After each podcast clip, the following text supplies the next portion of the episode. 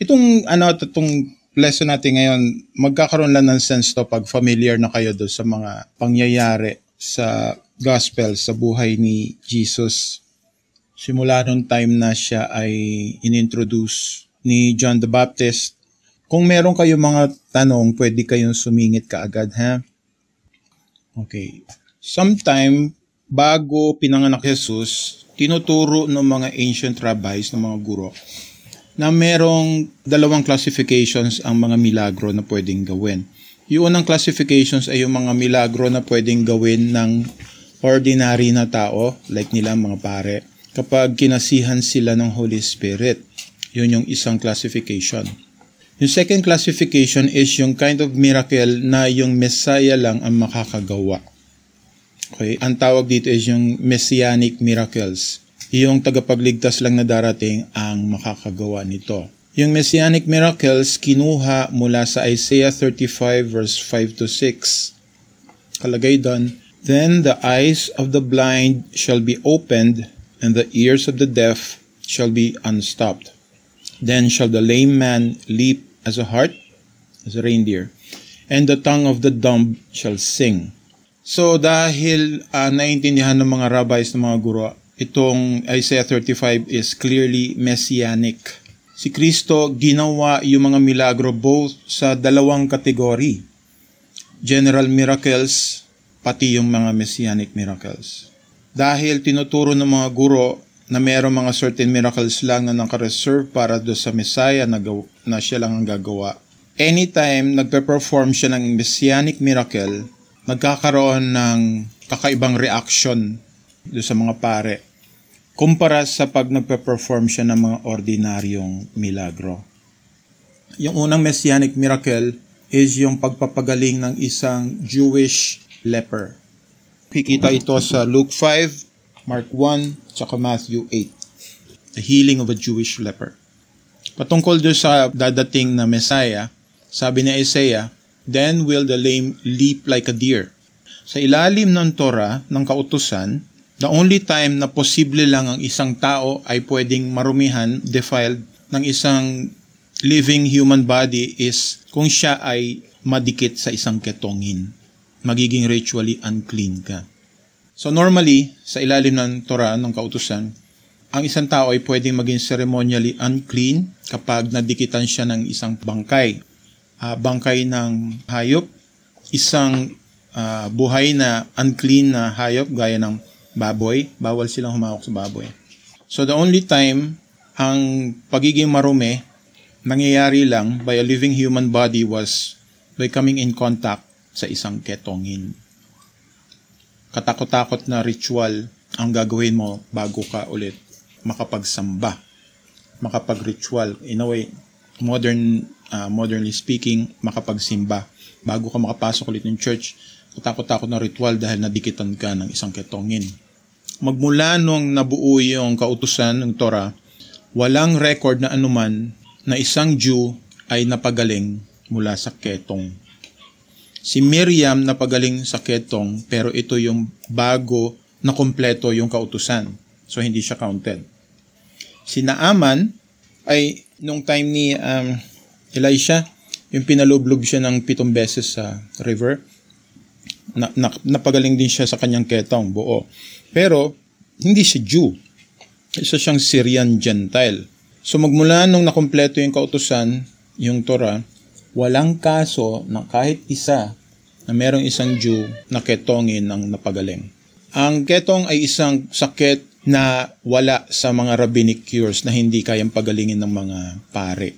Hindi doktor ang nag-ano, nag-iimbestiga nun, kundi pare walang cure para sa ketong noong time na yun. Sa Leviticus chapter 13 and 14, binigyan yung Levitical priesthood ng detailed instruction na kung anong gagawin nila in case na merong ketongin ang gumaling. Sa araw na ang ketongin lumapit sa kanila sa isang pare, sabihin, ako ay ketongin, ngayon ako ay napagaling na o ngayon ako ay gumaling. Yung pare, nagbibigay ng initial offering ng dalawang ibon o turtle dove For the next seven days, yung pare magkakaroon ng intensive investigation ng sitwasyon para i-determine ang tatlong bagay. Una, ketongin ba talaga itong taong to? Pangalawa, kung siya ay totoong ketongin, siya ba ay totoong napagaling mula doon sa ketong niya? Pangatlo, kung siya ay totoong napagaling, paano siya gumaling? After ng pitong araw, kung siya, sila ay naging convinced na gumaling itong taong ito mula sa kanyang pagkaketong, iimbestigahan nila yung circumstances kung paano nangyari yon. And on the eighth day, magkakaroon ng mahabang ritual Okay. Una, magkakaroon ng four offerings dahil napagaling ka sa ketong mo. Una, may sin offering. Pangalawa, may guilt offering. Pangatlo, may burnt offering. Pang-apat, may grain offering. Tapos magkakaroon ng application ng blood of the sin offering dun sa gumaling na ketongin. Uh, followed ng application of the blood of the guilt offering dun sa ketongin. Yung ceremony magtatapos ng anointing of oil dun sa ketongin. Pero, kahit na meron ang kaparian nitong detailed instructions na to kung ano yung response nila sa kaso ng may ketongin na gumaling, they had never the opportunity na ma-apply ito. Kasi walang kahit anong record simulat sa pool na may isang ketongin ang gumaling. Incurable disease siya. Kaya, As a result, tinuturo ng mga guro na ang Messiah lang ang makapapagaling ng isang Jewish na ketongin. So, ang pagpapagaling ng isang Jewish leper ay classified as isa sa tatlong messianic miracles. Nasusundan niyo so far? Opo. Yes po. Okay, sige. Yung mga Gospels, Matthew, Mark, um, kinukwento lang nila na may isang ketongin. Pero si Luke, ang trabaho niya ay isang physician, mas detailed siya. Ang nakalagay sa Luke 5.12, may isang mama na punong-puno ng ketong. Okay, punong-puno. Head to foot. Ang ibig sabihin nun, yung leprosy, fully developed na siya at hindi magtatagal bago siya mamatay. Balot siya ng leprosy, lumapit siya kay Yeshua. Sabi, Panginoon, if you are willing, maaari mo akong mapagaling. Kung gusto mo lang, mapapagaling mo ako. So, nire, na, na re-recognize nung ketongin yung authority ni Jesus bilang Messiah, meron siyang kapangyarihan para siya ipagalingin. Ang question nga lang is kung willing ba siya. So, doon sa storya niya, makita natin na hinipo siya ni Jesus at na immediately umalis yung, nawala yung kanyang sakit. Walang pwedeng uh, humawak sa ketongin Okay? And yet, hinipo siya ni Jesus. Gumaling siya. Tapos, kung titignan nyo, kung susundan nyo yung Luke 5, 5, um, ano yan? 5, 12. Sabi sa kanya sa 14, inutusan siya ni Jesus. Weird. Huwag mo sabihin kahit kanino. Okay, sabi niya doon sa kitongin ng gumaling. Pero, puntahan mo yung mga pare, pakita mo yung sarili mo sa mga pare at ipa-offer mo yung mga sacrifices na inuutos ni Moses para sa iyong paglilinis as a testimony sa kanila. Them refers to yung kaparian ng Israel. So in essence, pinadala direkta ni Jesus yung lalaking pinagaling niya doon sa kaparian sa Jerusalem para mapilitan silang i-apply for the first time in history, yung commandments sa Leviticus 13:14 pertaining sa cleansing ng leper. Kaya nung yung lalaki nag-appear sa kanila at dineclare niya sa, kanila, sa kanila na ako isang ketongin, ako ay pinagaling, nag-offer up sila kagad ng mga sacrifices the very same day. For the next seven days, intensively investigated yung sitwasyon at na-discover nila yung tatlong bagay. Una, na-discover nila na yung lalaki ay totoong ketongin. Pangalawa, na siya ay perfectly healed mula sa kanyang sakit. Pangatlo, siya ay pinagaling ng isang taong ang pangalan ay Jesus. So dahil tinuturo ng mga pare na ang pagpapagaling ng isang ketongin ay isang messianic miracle, sino man ang magpagaling ng ketongin, automatically, Messiah siya deliberately pinadala ni Jesus yung nalinis na ketongin na lalaki doon sa kaparian in order to get the leaders para simulan, investigahan yung kanyang claims at uh, makarating sa isang decision regarding those claims. Ano ba to? Impostor ba tong taong to? O siya yung Messiah na na matagal nang pinangako sa atin. Um, pagkatapos niya ipadala yung lalaki dun sa kaparian, uh, nag-withdraw si Jesus sa mga liblib na lugar para manalangin. G- uh, Luke 5.16 Yung Jewish response ay makikita sa tatlong Gospels.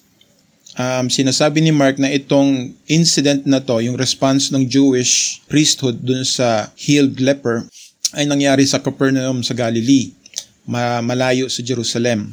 Pero sa Luke 5.17, isang araw, nagtuturo si Jesus. Andon yung mga Pharisee, yung mga kaparian, at yung mga guro ng batas, yung mga lawyer, who had come from every village of Galilee and from Judea and Jerusalem. They were sitting there, and the power of the Lord was present for him to heal the sick. So, nung time na yon, punong-puno yung bahay. Kaya nga, yung susunod na incident, is kailangan nung mga kaibigan nung paralitiko na dumaan sa bubong kasi punong-puno yung buong bahay. Magmula labas hanggang loob. Nandun sa loob lahat ng mga kaparian. Nakikinig sila sa mga katuruan nitong taong ito. Sabi sa Luke, sinasaad dito, ito lahat yung Jewish leaders na nagpulong mula sa buong Galilee, Judea, Jerusalem. Okay, kunyari Luzon, Visayas, Mindanao, nagpuntahan lahat dun sa bahay na yon. Bakit biglang nagkaroon ng convention sa Capernaum? Kasi ito yung response nila sa unang messianic miracle. Alam nila na itong taong to ay may pinagaling na ketongin.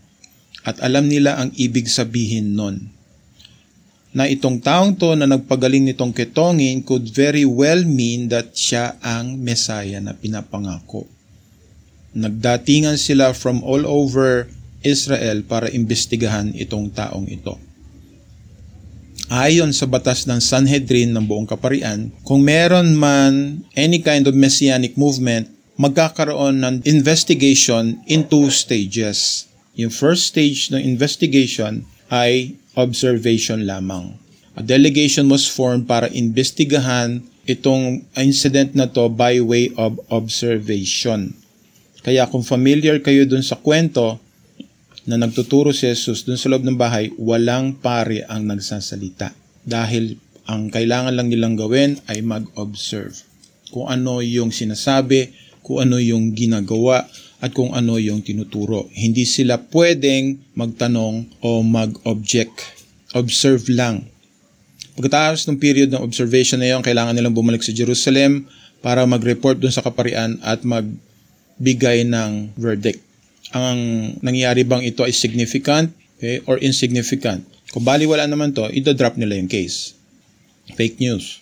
Pero kung yung movement ay declared to be significant, kung totoo, legit, papasok ngayon sa second stage ng investigation. Ang tawag na doon is interrogation.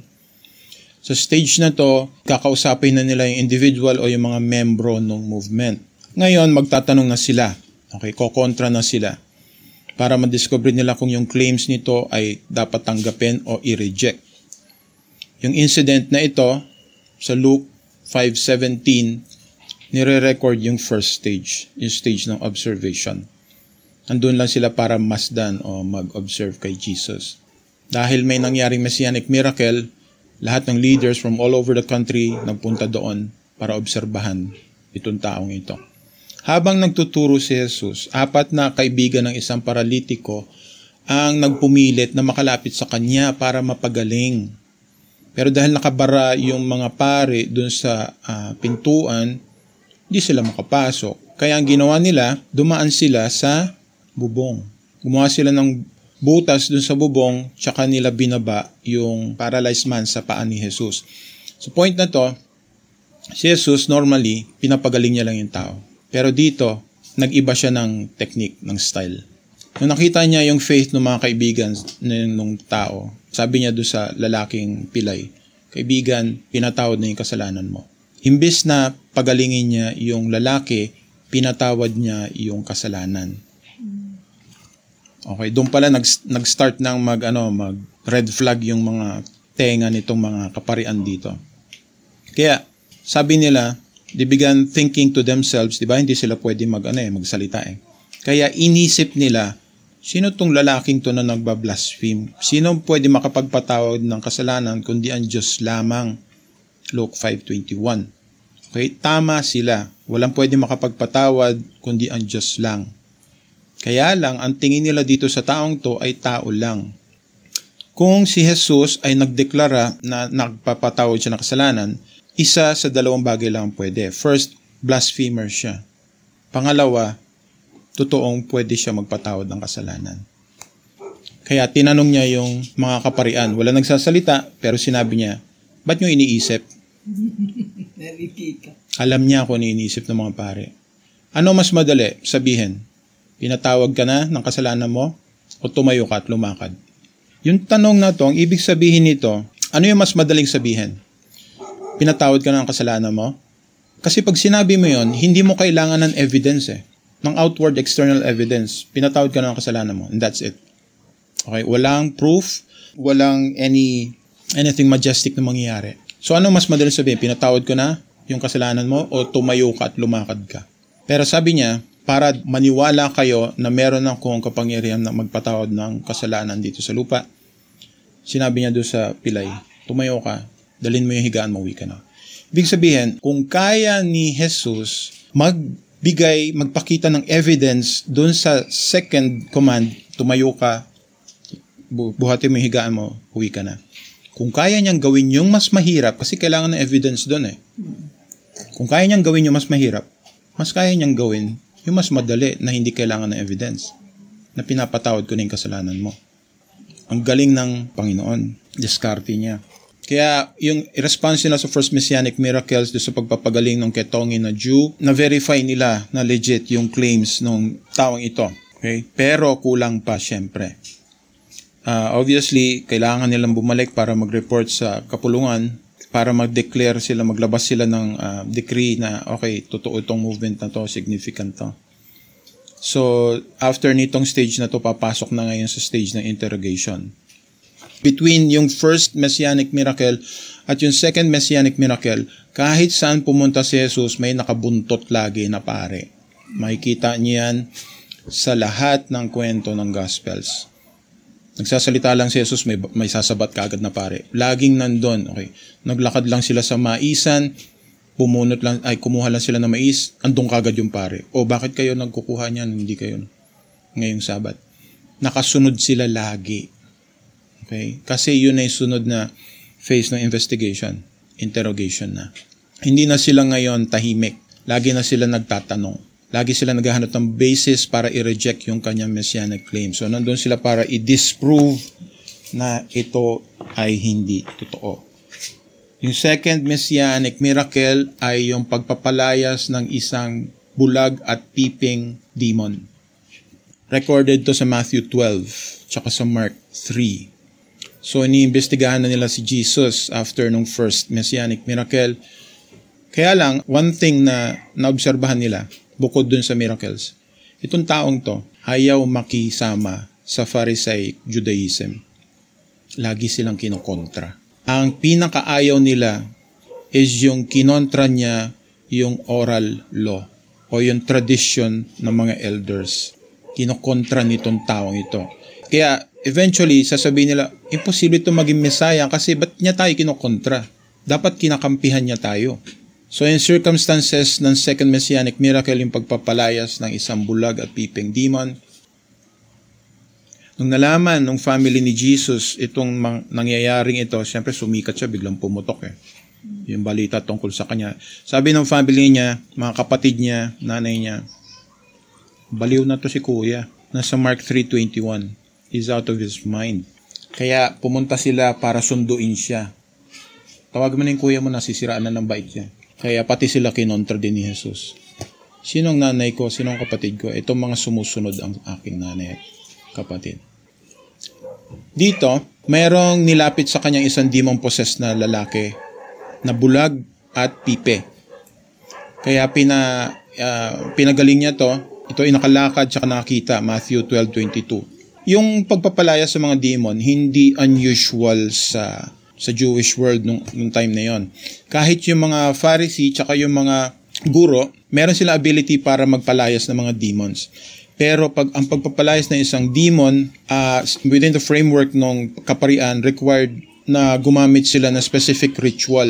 May three stages. Yung unang stage ng ritual na yan, kailangan makipag-communicate nung pare dun sa demon. Kailangan tanungin nung pare yung pangalan nung demon. Tapos, pagkatapos niya malaman yung pangalan ng demon, tsaka lang niya mapapalayas yung demon.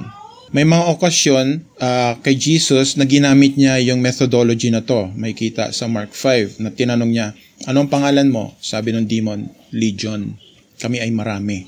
Pero dito, may isang klasing demon lang ang nagkokos na isang tao, nagkokontrol na isang tao para maging pipe, para hindi siya makapagsalita. Since hindi siya makakapagsalita, walang paraan para ma-establish yung communication sa ganitong klasing demon. Susundan niya. No way para malaman mo kung ano yung pangalan ng demon. So within sa framework ng kaparian, imposibleng palayasin tong demon na to kasi hindi mo pa hindi mo makakausap. Itong specific demon na to ay pipi at bulag. Deaf mute. Kaya tinuturo ng kaparian na kapag dumating yung Messiah, siya lang ang makakapagpalayas ng ganitong klasing demon. Ito yung pangalawa sa tatlong messianic miracles, yung pagpapalayas ng isang pipeng demon.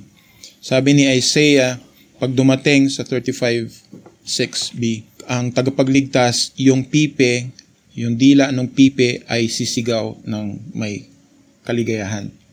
Shout for joy. Kaya ang resulta nito, yung pagpapalayas ng isang pipeng demon ay nagkaroon ng malaking reaksyon, kaguluhan doon sa mga tao. Kasi alam nila na walang pwede makapagpalayas ng ganitong klaseng demon kundi yung pinangakong tagapagligtas. Kaya gulat na gulat sila nung nangyari ito. Sabi nila, ito na ba yung anak ni David? Sinabi, tinanong nila sa isa, sa, ito na ba yung Messiah? So, ginagawa niya yung kaisa-isang bagay na sinasabi ng mga propeta na ang Messiah lang makagawa. Hindi nila kahit kailan tinanong tong tanong na to nung nagpalaya si Jesus ng ibang klaseng demons. Pero nung pinalayas niya itong nag-iisang to na pipe, tsaka sila nagtanong kasi na nauunawaan nila base sa katuruan ng mga guro, ito ay isang messianic miracle. Kaya lang may leadership complex kasi yung mga taong dati. Kaya kung ano yung sabihin ng mga leader, yun din yung sasabihin ng mga tao. Maniniwala sila sa kung ano yung sinasabi ng pare. Parang ngayon, mag-preach ka sa labas, di ka paniniwalaan kasi ang paniniwalaan ng mga relihiyosong tao kung ano yung relihiyon na kinalakihan nila. Okay? Kaya nagtatanong sila, ito na ba yung anak ni David? Ayaw nilang mag-make nung ganong decision para sa kanilang sarili. Kaya nakatingin sila sa leadership para maggumawa ng decision para sa kanila. Kahit na nandun na yung second messianic miracle na malinaw, na-realize ng mga kaparian na kailangan nilang magbaba ng hatol o desisyon o public declaration concerning their final decision kung si Jesus, itong taong to na pangalan Jesus ay totoong sa mga claims niya na siya yung Messiah. Una, may dalawa silang option. Una, i-declare silang Messiah siya kasi napaka laki ng evidence, dalawa na kaagad. Isa pa lang malaking evidence na, dalawa pa kaya. Second option, i-reject nila yung kanyang claim. Pag kinuha nila yung second option at nireject nila yung kanyang claim bilang Messiah, kailangan din nilang explain sa mga tao kung bakit nakakapag-perform si Jesus ng mga ganitong milagro. Siyempre, bakit nyo nire-reject? Kaya gagawa sila ng sagot. Kinuha ng buong kaparian yung second option para i-reject yung claims nitong taong to. Kaya dineclare nila na siya ay nakakapagpalayas ng ganitong klaseng demon kasi siya mismo ay demon possessed. Sabi, but when the Pharisees heard this, they said, It is only by Beelzebub, the prince of demons, that this fellow drives out demons. May kita niyan sa Matthew 12, Mark 3, Luke 11, John 7. Kiniklaim nila si Jesus mismo ay possessed ng demon. Hindi common demon, kundi by nung prinsipe ng mga demon, si Beelzebub o tinatawag na Lord of the Flies. Uh, the real reason that his claims had been rejected ay dahil nire-reject niya yung tradition ng elders o ng oral law. Dahil para ma-reject nila si Jesus, ang alibay nila, demon possessed din siya. Kaya yung kanilang uh, decision na to ay hanggang ngayon yung pa rin ang tingin na modern day Israel sa persona ni Jesus. Siya ay demon possessed. So yung kasinungalingan nila hanggang ngayon umaabot. Dalawa ang response ng Messiah ni Jesus. Dinefend niya yung sarili niya ng apat na statement. Sabi niya, kung totoo yung sinasabi niyo, paano palalayasin ni Satan yung sarili niya? Divided yung kingdom niya, paano ito itatayo? Secondly, kayo mismo na nare-recognize niyo yung biyaya ng exorcism na biyaya mula sa spirit. Kahit nga yung mga followers ng mga kaparian ay hirapan magpalayas ng mga demon eh. Kung kaya nila magpalayas ng demon, by which spirit sila nakakapagpalayas ng demon? Samantalang ako, spirito ako ng, ni Satanas? Anong spirito yung ginagamit nyo para magpalayas kayo ng demon? Pangatlo, in-authenticate nitong milagron to yung message ni Jesus ang hindi nila ma-reconcile kung bakit siya kumokontra sa oral law na kanilang in-establish. Pang-apat, pinapakita nito na si Jesus ay mas makapangyarihan kesa dun sa mute demon na yon. Yung oral law ay yung 1,000, halos 1,300 plus na kautusan on top of sa 613 original commandments ni Yahweh. Okay, kailangan mo maghugas bago ka kumain, na napakaraming nakakatawang ano, mga rules, ritual. Yung second response ay isang condemnation. Yung second response ng mga kaparian dun sa messianic miracle ay kinondena nila. Kaya sabi ni Jesus, kung masusundan yung istorya, sinabi niya, This generation is guilty of the unpardonable sin, the blasphemy against the Holy Spirit. Lahat ng kasalanan pwedeng patawad sa tao, pero hindi maaaring patawarin yung binablaspheme niyo yung Holy Spirit. Blasphemy na tawagin nilang may sa demonyo yung Holy Spirit na nagpalayas nung demon na yon. At because itong kasalanan na to, exactly what it said it was, unpardonable, tuloy hinatulan yung generation na yon. At hindi mababago yung hatol na yon sa generation na yon. Kaya 48 years later, noong 70 AD, na-destroy ang Jerusalem at yung temple yung second temple. Okay, hindi hindi na tayo magdedwell sa pardonable sin. Move on tayo. So, from this point on, after ng second messianic miracle, nagbago na dramatically yung ministry ni Jesus in four major areas. So, itong four major changes na to ay maintindihan natin in light dun sa commitment ng unpardonable sin in response dun sa rejection ng kaparian sa second messianic miracle. Yung una, ayaw nila maniwala. Yung pangalawa, ni-reject na nila ngayon.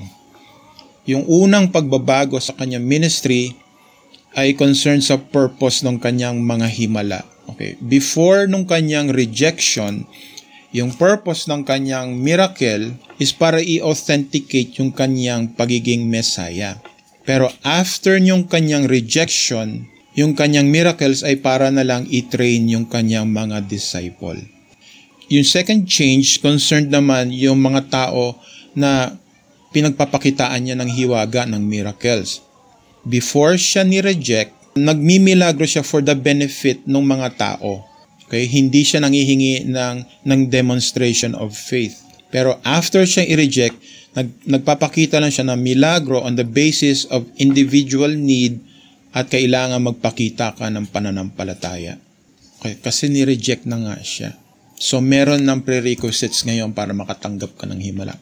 Yung pangatlong pagbabago concerned yung message na binibigay nila ni Jesus at ng mga disciples niya. Before ng kanyang rejection, every time magpa-perform siya ng milagro, sasabihin niya, go and tell, pakita niyo, sabihin niyo. Pero after ng rejection niya, sinasabi na niya, huwag niyong pagsasabi. Nakikita niyo na yung nangyayari. Fourth change, concerned na sa method niya ng pagtuturo. Before his rejection, tinuturo ni Jesus sa masses clearly yung kanyang mga message. Napakaganda ng kanyang message sa Sermon on the Mount sa Matthew 5 hanggang 7. Sobra. Kung gusto niyo ng guide sa buhay, ito ang basahin nyo. Pero after siyang i-reject, nagtuturo na lang siya in parables, stories, na encoded kumbaga, na walang makakagets. So, it is impossible to understand kung bakit nagbago yung ministry niya sa apat na area nito unless maintindihan muna natin kung gaano ka-critical yung unpardonable sin. Kasi nga nagkasala sila ng hindi pwedeng patawarin, ng bagay hindi pwedeng patawarin. The sin, the unpardonable sin. Kaya nireject nila yung kanyang messiahship on the grounds na siya ay sa demonyo. Sinasabi ng mga pare, pinanghawakan din ng mga tao. Pinagpakitaan na sila ng liwanag.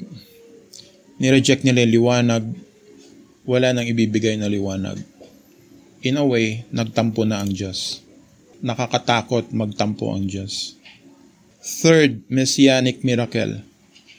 Ang healing ng isang lalaking pinanganak na bulag. Sa Isaiah 35:5 nakalagay din doon, the eyes of the blind would, would be opened. Okay, so ito yung third messianic miracle.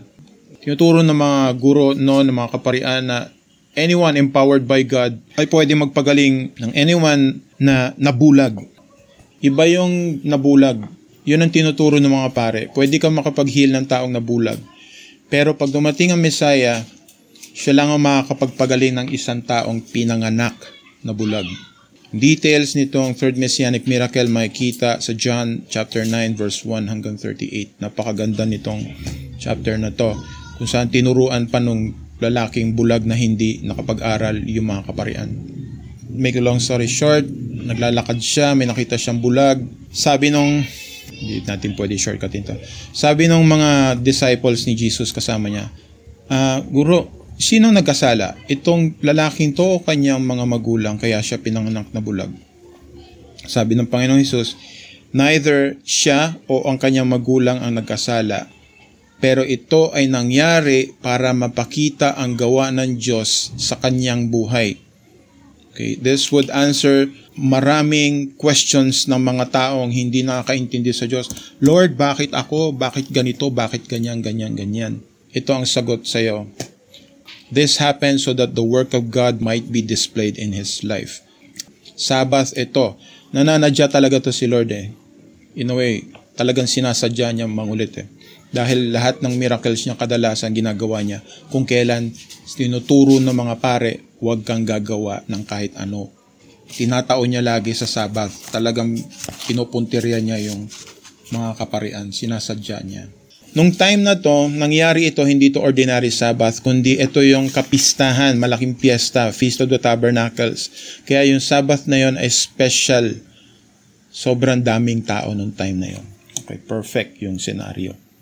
Okay, so nagpatuloy na sa healing yung si Jesus medyo mahaba yung ano yung discussion patungkol doon sa tanong ng mga disciples. Pero magandang point kasi yan.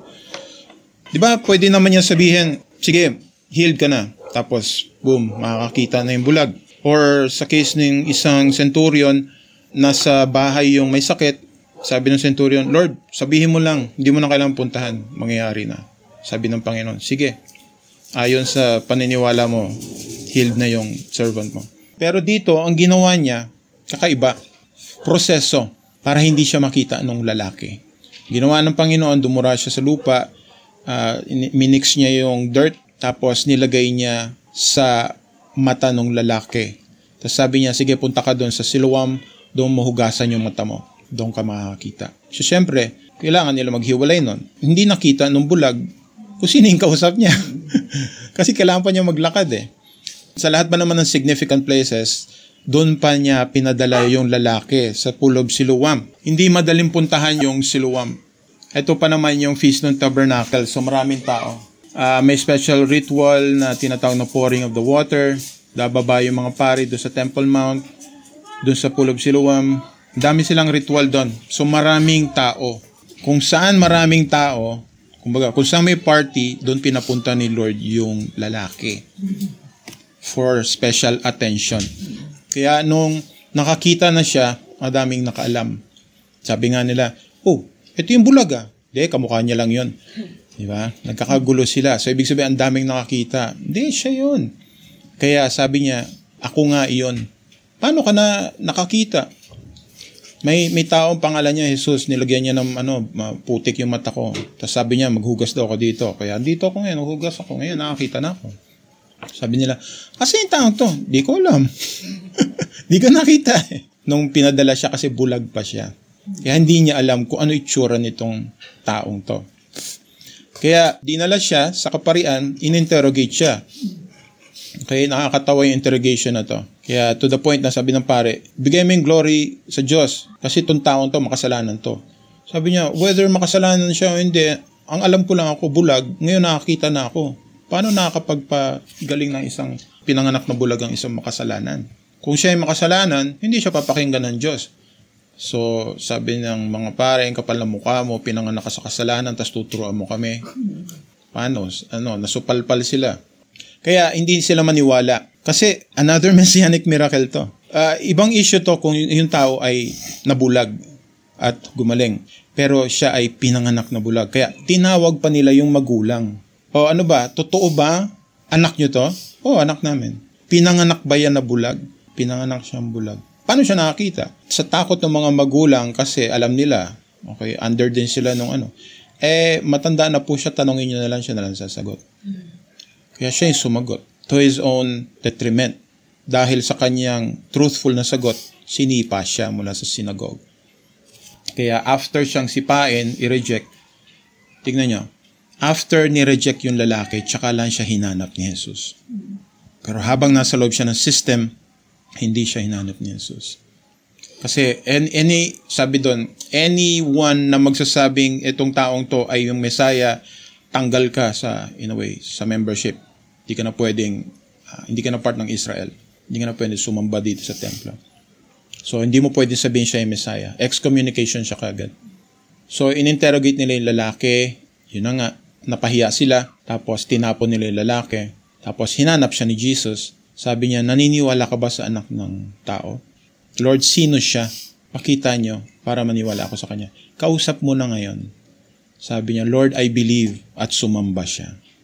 Napakaganda. Sabi kasi ni Jesus, For judgment am I come to this world na yung mga bulag makakita at yung mga nakakita ay bulag. Sabat yung pare. Ano? Bulag kami? Kung bulag kayo, wala kayong kasalanan. Pero kung ngayon sinasabi mo nakakita ka, may kasalanan ka. Kaya manahimik ka na lang dyan. So tameme siya. Yun yung third messianic miracle. Hindi lang naka-experience yung lalaking yun ng physical healing, kundi spiritual healing. Kaya nung nalaman ni Jesus na siya ay sinipa mula sa system, sa templo, siya kanya siya hinanap. Tsaka siya sumamba sa totoong Diyos. Kaya yung result ng first messianic miracle ay yung intensive investigation ng kanyang pagiging Messiah.